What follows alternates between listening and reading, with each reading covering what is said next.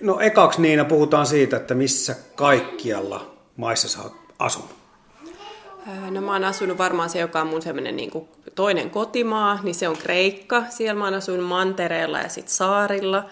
Ja tota, Taimaa, Vietnam, Madeira, Egypti, Kanarian saaret ja jäiköhän joku vielä mainitsematta. No siinä varmaan ainakin semmoiset tärkeimmät, tärkeimmät, missä on asunut. No miten nuo kohdemaat, niin, niin, niin miten pitkiä aikoja sä niissä vietit? Oliko joku lyhyt keikka vai menikö niissä no kaikissa? vaihteli, että siis saattoi olla tosi semmoisia lyhyitäkin keikkoja, että muutama kuukausi. Vaihdottu saattoi tulla tosi nopeasti, että etukäteen välttämättä aina tiennyt, että mikä on sitten se seuraava maa. Ja tavallaan se on mun mielestä osa sitä prosessia, että täytyy aika nopeasti hyppää kulttuurista toiseen ja sopeutua siihen. Mutta että sitten joissain maissa oli puoli vuotta oli varmaan kutakuinkin semmoinen aika keskimääräinen aika, että puolen vuoden välein sitä pakkaskimpsut ja kampsut ja vaihtomaisemaa tota, siinä, siinä vaiheessa, kun rupeaa oppaan töitä tekemään, niin, niin terotetaanko siinä uusille työntekijöille, että tässä tapahtuu tämmöisiä nopeita siirtoja, ettei vaan käy niin, että alkaa pikkuhiljaa niin kuin kyllästyä siihen, että jos niin kuin tulee nopealla varoitusajalla lähtö. No kyllä, joo, kyllä siitä puhuttiin silloin, kun lähti, että, tota, että vaihtoi tulee, mutta ehkä alkuvaiheessa varsinkin yritettiin sillä, että ne olisi aika sellaisia ehjiä pätkiä. Mutta sitten kun vuosi tulee kokemusta, tulee tiukkoja hetkiä maailmalla, jos jotkut sairastuu, täytyy tulla palaa kotimaahan, sinne tarvitaan nopeasti joku backup. Ja sen on sitten vaan joku kokenut opas, joka lähtee sitten vaan niin kuin katsotaan lennot ja mietitään, että kukaan nyt sitten toi siirretään tuot kohteessa nyt toiselle puolelle maapalloa. Ja sä oot siellä parin päivän päästä tumps. Että tota, et onhan se aika semmoista nopeeta. Mutta että, en mä tiedä, itselle se on luontevaa, semmoinen nopea vaihdos ja muutos, niin kyllä mä jotenkin ehkä vähän tähän haastatteluun valmistautuessa mietin sitä, että semmoinen tietynlainen muutosvalmius, muutosprosessi, niin se on ehkä se, mistä mä kuitenkin nautin, että tulee muutoksia ja ne vaihtuu, eikä jymähdä aina siihen niin kuin tuttuun turvalliseen samaan. Ja se on ehkä ollut yksi syy, miksi mä oon lähtenytkin. Tänään naureskelin, että mulla on kaikki se, mitä mä ajattelin, että mä en ikinä halua, ja se oli se lähtökohta, mistä mä lähdin. Mä en halunnut rivitaloa, kultasnoutaa, farmaria, kahta lasta ja miestä. Ja mä oon tässä, koira vaan puuttuu. Että tavallaan että tässä menee vuosia välissä, mutta että hyvä näin, arvostan tätä kaikkea, mitä mulla nyt on, mutta, mutta että jotenkin siihen lähtölaukaukseen, niin se oli se, mitä mä lähdin täältä pakoon. Se oli se yksi syy. No, no okei, okay. tuon vuorotuksen jälkeen mulle tulee mieleen se, että kohtasitko sä, oliko sun kollegat samalla tavalla ajattelevia ihmisiä vai mahtuuko sinne, tiedätkö, ihmisten kirjo? Ajatuksilla. Joo. Mahtuu tosi paljon erilaisia ihmisiä, on eri ikäisiä, että oli kollegoita, jotka oli 60-vuotiaita, lähemmäs jo eläkeikää, jotka oli tehnyt todella pitkän rupeaman. Sitten oli meitä aika nuoria, sitten oli sellaisia keskiä, että, että ihmisiä kaikista ikäluokista, ja mä ajattelen, että kaikista elämäntilanteista ja elämän katsomuksista, että to, todella erilaisia. Jollain oli perheet siellä kohdemaassa, he oli siellä sen takia, ehkä usein just siinä samassa kohteessakin johtuen näistä perhesyistä. Sitten oli paljon, joilla oli ehkä perhe tai puoliso, ehkä perhettä, mutta puoliso Suomessa, silti he olivat siellä kaukana ja kokeilivat, että miten se elämä sujuu sit sillä tavalla. Sitten oli näitä tämmöisiä maailmanmatkaajia, jotka niin kuin vaihdella maata aina niin kuin, yhtä usein, kun välillä tuntui, että paitoja vaihdettiin, että ne oli tosi nopeita. Että, tota, että hyvin erilaisia ihmisiä aika monta kohdemaata Niina sulla takana. Kauan sä olit yhteensä ulkomailla? Kuutisen vuotta. Oliko se sulla niin kuin tietosta silloin alusta, kun sä lähdet, että sä et jää sinne, vai oliko sulla olemassa tietty mahdollisuus sille, että tästä voi tulla tämmöinen niin kuin elämäntapa? Siis mähän lähdin sillä, että mä lähden katsoa yhdeksi kaudeksi, joka tarkoitti siis kolme vai neljä kuukautta. Se oli se mun tavoite. Mä lähden katsoa ja kokeilee. Mulla oli täällä työpaikka ja kaikki, joista kovasti hinguttiin, että tulee jo takaisin ja tuletko takaisin. Ja sille tielle jäin. Yksi kausi vaihtui vähän useammaksi kaudeksi. Että et ei ollut semmoista tavoitetta. Ja paluu Suomeen oli aika luonteva, siihen ei liittynyt mitään semmoista hirveätä niin kuin pohdintaa. Toki siihen vaikutti täällä nykyinen aviomiehenikin omalta osaltaan ja sitten monet tekijät siinä vaiheessa sitä niin kuin elämäntilannetta. Et ehkä voisit sanoa, että kun päästään siihen kohtaan, miksi palasin Suomessa, niin voin palata siihen, että, että siihen elämään liittyy myös tiettyjä asioita, jotka ehkä tietyssä elämänvaiheessa tulee semmoista, että joutuu puntaroida, että mitä tältä elämältä haluaa. Sanot tuon Kreikan siinä ihan, ihan aluksi ja sitten puhut niistä saarista. Millä kaikilla, tarkoitatko Kreikan saaristoa? Tarkoitan jo Kreikan saaristoa ja ehkä niin kuin sillä rakkain omin, omin, jonka tunnen omakseni, on Kreeta. Ja se on niin kuin, herättää ihmisissä monenlaisia tunteita, mutta ajattelen aina joskus, että jossain entisessä elämässäni olen asunut siellä. Ja se on se tunne, kun sä meet sinne. Tuntuu, kun menisi kotiin. Mikä Kreetassa? Miksi juuri Kreeta? En tiedä, siis kreetalaisethan on tunnetusti hyvin sellaisia tulisielusia, oman hyvän tavoittelijoita, aika ärhäköitä, että tavallaan se verrattuna siihen, että on ollut manner jos he ovat hyvin kansainvälisiä ja hyvin niin kuin sillai, yritysmaailman kulttuuri on ihan erilainen, niin tavallaan sitten siihen perähikielle Kreetalle, jos niin mennään vielä vähän sillä vanha-aikaisella mentaliteetillä, niin ehkä siinä on just se, että he on niin räväköitä, että koskaan ei voi tietää, että kun joku takkisa kääntää, niin mitä tapahtuu seuraavassa tapaamisessa, kun kohdataan. Että tavallaan siinä on joku semmoinen, semmoinen joka pitää siinä niin kuin yllä, että ne tilanteet ja ihmiset ja ne, niin kuin, niin ei se ole niin semmoista, että sä voisit sanoa, että no meillä on tämmöinen yhteistyösuhde ja tämä nyt jatkuu näin ja näin. Kun siinä aina tulee kaikkea käännettä, niin se on aika värikästä. Tota, nyt kuulostaa siltä, että eihän me täällä välttämättä, kun ajatellaan tiettyä maata, niin tajuta siitä, että, että siellä on erilaisia heimoja tai erilaisia niin kuin porukoita, erilaisia luonteita. Mulle tuli heti mieleen tämmöiset niin hämäläiset, savolaiset, savolaiset, pohjalaiset ja kaikkea muuta. Eli Kreikassa sä löydät ihan samanlaisia Löydän. tämmöisiä heimojakaumia. Joo, kyllä, joo. Ja ne on varmaan semmoinen niin kuin, omalla elämään. Toki siihen vaikuttaa se, että se on tuttu saari, on ollut siellä paljon, sen oppii tuntemaan ja siitä tulee se semmoinen tuttuuden tunne ja semmoinen ehkä vähän semmoinen kotiolo. Mutta, tota, mutta sinne on kiva palata. Joku siinä vaan on. No oliko semmoisia maita sitten matkan varrella, että tuntuu, että tämä nyt ei ihan välttämättä tarvitsisi niin jää hirveän pitkäksi kokemukseksi? No ei oikeastaan yhtään semmoista maata, jos olisi ajatellut, että mä en niin täällä viihdy, mutta ehkä niin kuin, on kulttuureita, jos joutuu aika tiukille oman kulttuurin uskonnon, plus sen, plus sen asian osalta, että on nainen. Minkälainen arvovalta niin kuin naisella on tietyissä kulttuureissa, jos sulle ei ole kasvoja ollenkaan. Sä et voi mennä selittää asioita, että ne kun nämä tehdään nyt tässä, me ollaan totuttu, että meidän yhteistyösuhteissa niissä sopimuksissa tehdään näin. Sä et voi naisena mennä, vaan sitten se on aina se mies, joka tulee sieltä ja kertoo, että hei, että kävisikö, että me hoidamme nämä asiat näin. Ja on ollut paljon sellaisia tilanteita, jos huomaa, että tämä meidän, mihin sä oot tottunut, tasa-arvo ja tasapuolisuus, että naisena voi hoitaa sama asioita, niin ei se toimi niin semmoisissa joutuu kyllä tiukkiin paikkoihin sit sen oman niin kuin tavallaan omien arvojen ja asenteiden ja identiteetin kanssa. No tuli heti mieleen sitten tämä, kun verrataan sitä, että lähdetään ulkomaille ja on tietenkin samantyyppisiä maita kuin tämä Suomi, mm-hmm. ehkä asustaa henkisesti tai jotenkin muuten, mutta, mutta äh, tuliko sitten mieleen se, että just tuommoisessa tilanteessa, että meillä on tilanne täällä kohtuullisen hyvä? Kyllä, ja jotenkin se, että sitä ei välttämättä ei sitä ehkä etukäteen, mä en ainakaan muista, että mä olisin ajatellut, että mun tarvisi naisena tietyssä ja ehkä uskonto vielä vahviten joissain kulttuureissa, joka rajoittaa sitä olemista ja elämää jo ihan vaatteiden osalta. Oli siis maita, joissa ei tullut mieleenkään, vaikka jos 35 astetta lämmintä ollut, kuule pistää pientä lyhyttä hametta päälle mm. tai toppia. Että se kulttuuri ja uskonto jo sanelee ne tietyt ehdot, että tavallaan semmoiseen mukautumiseen sen niin kuin, kun ajattelet vaihtaa maata, niin sen kulttuuri vähän niin kuin shokin lisäksi, niin nämä on niitä tekijöitä, jotka sitten kuitenkin vaikuttaa siellä vähän pidempään. Ja että mihin uskotaan, minkälainen se arvomaailma ja kohtaamisissa, ne, ne, on, ne just tulee esille niissä kohtaamisissa eri maiden välisten ihmisten kanssa. Tietysti kielitaito on sellainen, että se on hyvä hallita sitten, jos pitempään siinä maassa asustaa. Mm-hmm ja englantia Suomessa puhutaan niin kattavasti, että nuorempi väki kyllä sillä pärjää ympäri maailmaa, mutta pärjääkö sillä joka maassa?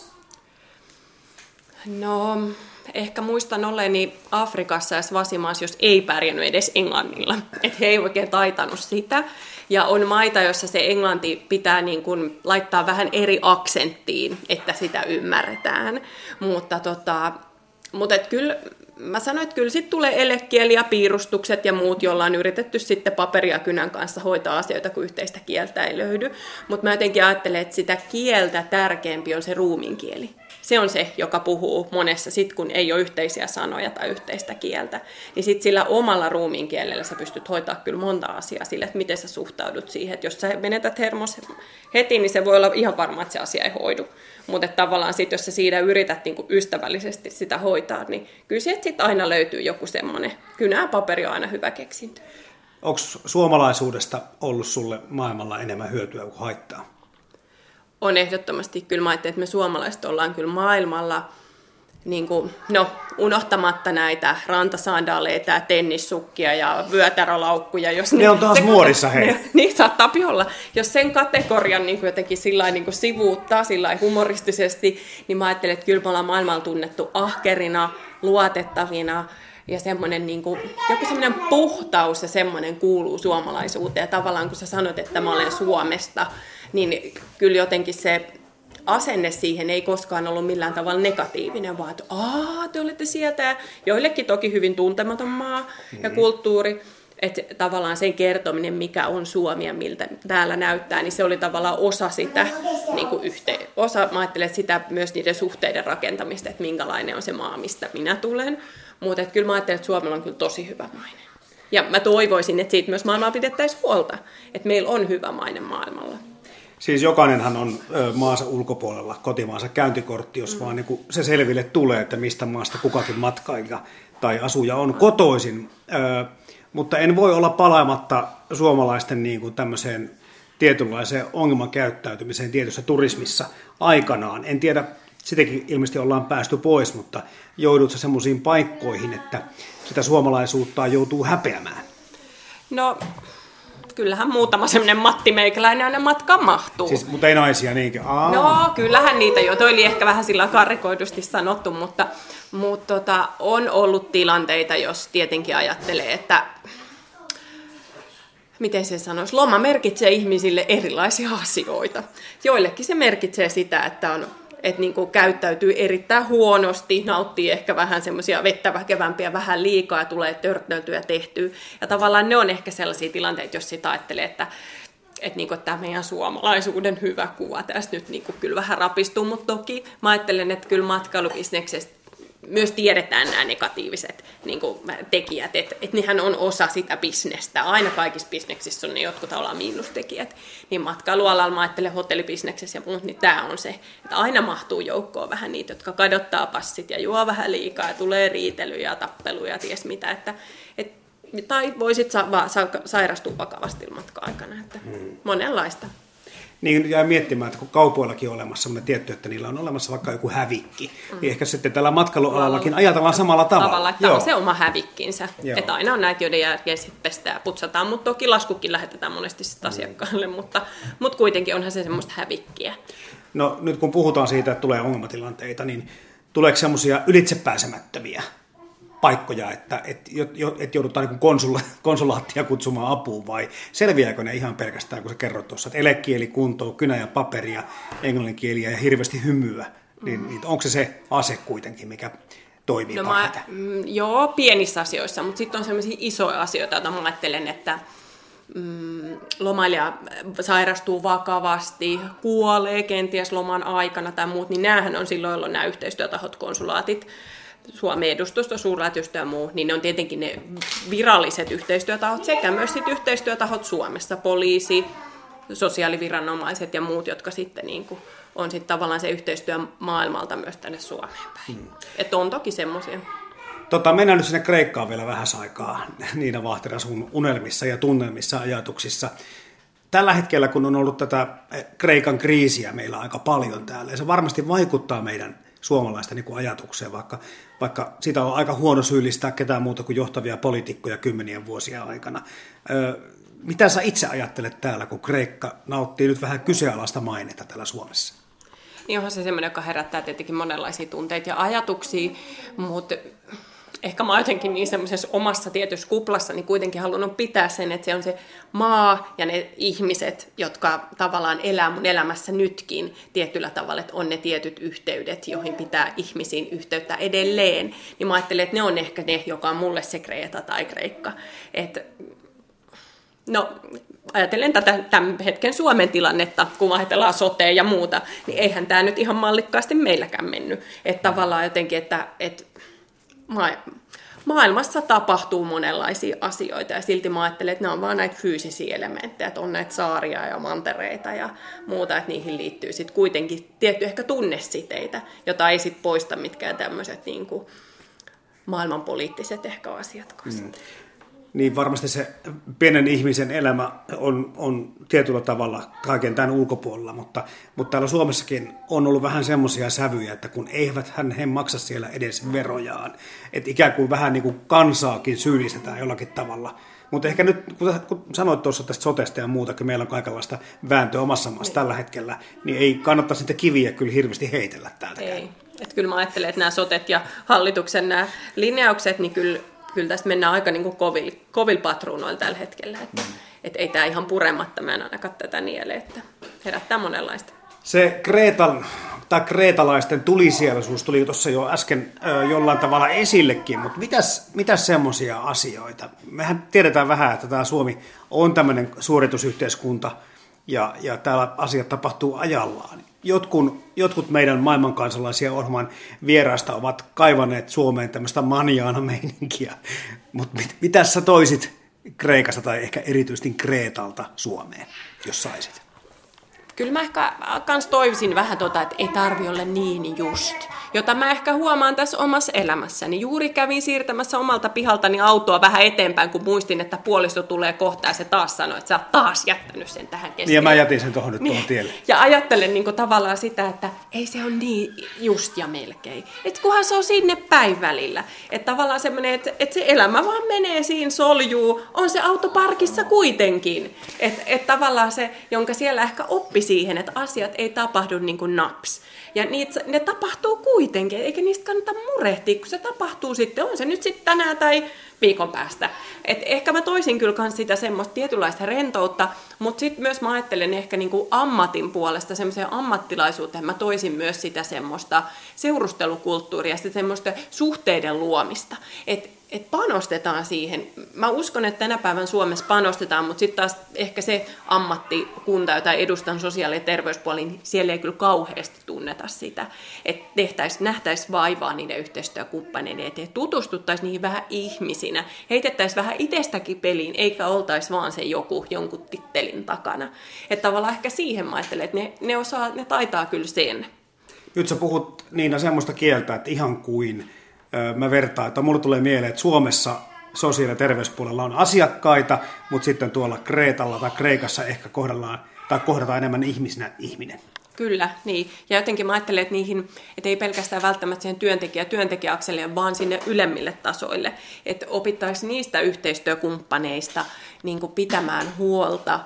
Vähän ehkä sillä, että niihin pistettäisiin vähän eforttiin. Että e, ei ne pysy niin kuin siinä vaan, että laitetaan nimet paperiin että tavallaan, että, että me tehdään yhdessä. Tämä innovatiivisuus ja tämmöinen muutos, prosessi, jotka monessa yritysmaailmassa menee onneksi toivottavasti soten myötä myös tulevat sosiaali- ja terveyspuolelle, mutta tavallaan mä ajattelen, että, että onneksi tätä on alettu jo vähän niin kuin tuntemaan, että tämä on se, jolla tuolla maailmalla kyllä niin kuin menestytään kansainvälisesti, että niihin pistetään vähän sitä efforttia, vähän innovaatioita ja muuta. Että. Tota, myöskin aika paljon, kun Etelä-Euroopasta puhutaan tai verrataan Suomeen, niin muistetaan korostaa siellä sen perheen merkitystä. Jotkut ö, vieraamme ovat sanoneet, että se, se jopa rasittavuuteen saakka se perhe voi merkitä niin paljon, että ystävyyssuhteet tai muut vähän niin kuin jääkin joskus, koska perhe menee kaiken edelle. Ja perhekäsitys on täällä, tässä siellä päin pikkusen isompi kuin täällä meillä. Meillä on tämä ydinperheajattelu ja jollain tavalla huomasitko sen eron sitten siellä kreetalaistenkin keskuudessa, että, että, että siellä oli suku vähän suurempaa. No kyllähän se nyt vähän huomasi. Kun oli kylällä häät, niin sinne osallistui toista tuhatta ihmistä, niin siinä ajattelee, että siinä on vähän erilainen sukukäsitys kuin täällä, että on se ehkä 50 pönöttämässä kirkossa.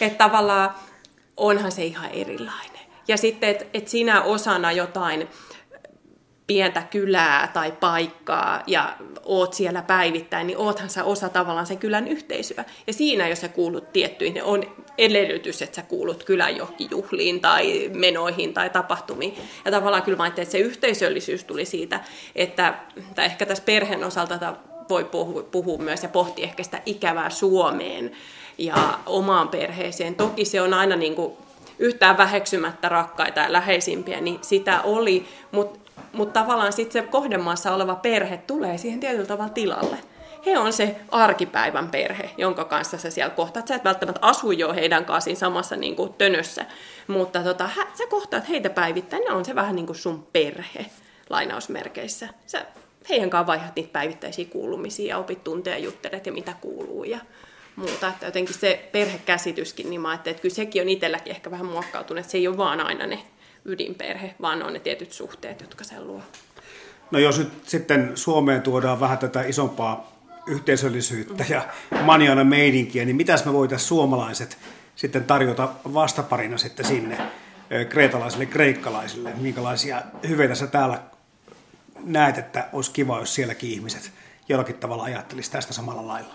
Kyllä mä ajattelen, että meillä on erittäin hyvä ammattiosaaminen ja ja tavallaan niin kuin koulutus ja nämä, mitä meidän Suomessa, meillä on osaamista valtavasti. Et mä ajattelen, että osaamista monella alalla, monella tavalla. Ja mä ajattelen, että kyllä se osaaminen on se, jolla niin kuin mä ajattelen, että jota kreetalaiset vois meistä hyödyntää. Meillä on sitä laajasti. Ja mä ajattelen, että se koulutus, mihin täällä satsataan, niin kyllä se on se, jota on semmoista henkistä pääomaa, jota me voitaisiin Suomesta kyllä viedä. Sä tuossa ikävästä jo pari sanaa sanoitkin. Se oli siis aina olemassa, mutta jollakin tavalla sanot, että se pystyi niin kategoriko, tai laittamaan niin kuin karsinaan ja, ja käsittelemään niin kuin omanaan, eikä tarvinnut sen ajatella enemmän sitä asiaa. Että se ei vaikuttanut sun töihin tai mihinkään toimii. No ei sen kauppi elää, ja, ja jotenkin se, ehkä se oli varmaan ensimmäisen kohdemaan osalta semmoinen niin vahvin, kun se on semmoinen ensimmäinen valtava irtiotto tästä niin kuin meidän totutusta, siitä omasta totutusta elämästä ja niistä läheisistä. Mutta pikkuhiljaa siihen alkoi niin kuin kohde kohdemaan jälkeen tottuu siihen, että ne opaskollegat, ja ne muut yhteistyökumppanit ja ne ihmiset, ystävät, tuttavat siellä, ne oli vähän niin kuin se perhe. Ne oli se, jonka kailettiin. Asuttiin monesti vielä yhdessäkin. Ja niitä ystäviä täällä Suomessa nyt tapaankin, jota, jonka kanssa olen joskus asunut jossain maassa samassa kodissa. Että tavallaan se on niin kuin mielenkiintoista, että, että miten ne suhteet niin kuin muodostuu sitten senkin jälkeen. Että jotkut jää elää. Jäikö sulle äh, niitä paikallisia ystäväpiiriä?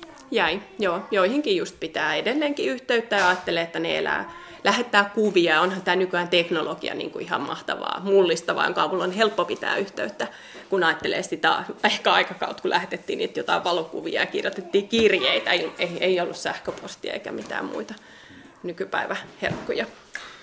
No, sitten kun tuli kuusi vuotta täyteen, siitä on moni sanonut, ketkä maailmankansalaisia ohjelmassa on haastateltu, että sopeutuminen ei ollutkaan niin helppoa että kävi niin, että sinne kohdemaahan tai lähtiessä oli helpompaa kuin palatessa.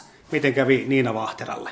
Allekirjoitan tänne paluu. Se on ollut vaikeaa, kaikista vaikeaa. Se on vienyt vuosia jotenkin sopeutuu tähän hyvin organisoituun, mutta myös sit monella tavalla mun mielestä aika niin kuin rankkaan yhteiskuntaan sinänsä. Mä ajattelen tämän rankkuuden, eli ihan tätä niin kuin luonnon ilmiöitä, joita meillä niin on, tätä talvea ja kesää, tätä vaihtelua ja muuta. Se tekee siihen ihan uuden aspektin. Ja mä voin sanoa, että ehkä ne ensimmäiset vuodet vielä meni, ensin, tai mä ajattelen ehkä talvet, kesät on aina paljon helpompi, mutta talvet meni vielä sillä, että oli tavallaan vähän sitä uutuuden. Sä pääsit siihen jouluperinteisiin ja uuden vuoden perinteisiin ja muuta. Ne meni vähän siinä, että on ihana olla takaisin ja voi tehdä näitä Suomen juttuja. Mutta sitten tavallaan kun ne Suomen jutut on tehty, niin sitten ehkä alkoi tulla se semmoinen tasainen, niin kuin, vähän semmoinen tasainen niin kuin mietintävaihe, että hei, että että minkälainen maa tämä oikeasti on ja miten mä oon tähän sopeutunut. Ja ei se kyllä helppo ollut, kun katsoo ulos, että on säkki pimeetä ja sataa räntää kaatamalla, niin kyllä ajattelee, että ei, että kyllä mä oon niin tämän kaikista maista valinnut, että just tämän että mitä järkeä tässä on. Mutta toki täällä on omat syynsä varsinkin tällä hetkellä olla täällä, mutta kyllä se paluu tänne on ollut. Ja se on, mä ajattelen, että se on sekä ammatillisesti, sitä ei tunnusteta juurikaan sitä sun ulkomailla oloa, että se on vähän edelleen semmoinen mun mielestä kyseenalainen, että aa no, että no mitä sä oot oikein siellä sit puuhalta, ai sä oot ollut oppaan, että no sehän on vähän tuollainen piece of cake. Sä vaan hymyilet ja juhlit. Kyllä se oli aika kaikkea muuta, kun ajattelee mitä sen matkalle on mahtunut. On ollut hiekkamyrskyt, trompit, tsunamit, monet muut ihmiskohtalot, niin kyllä mä ajattelin, että kyllä se on ollut kaikkea muuta kuin pelkkää niin juhlimista ja hymyilemistä.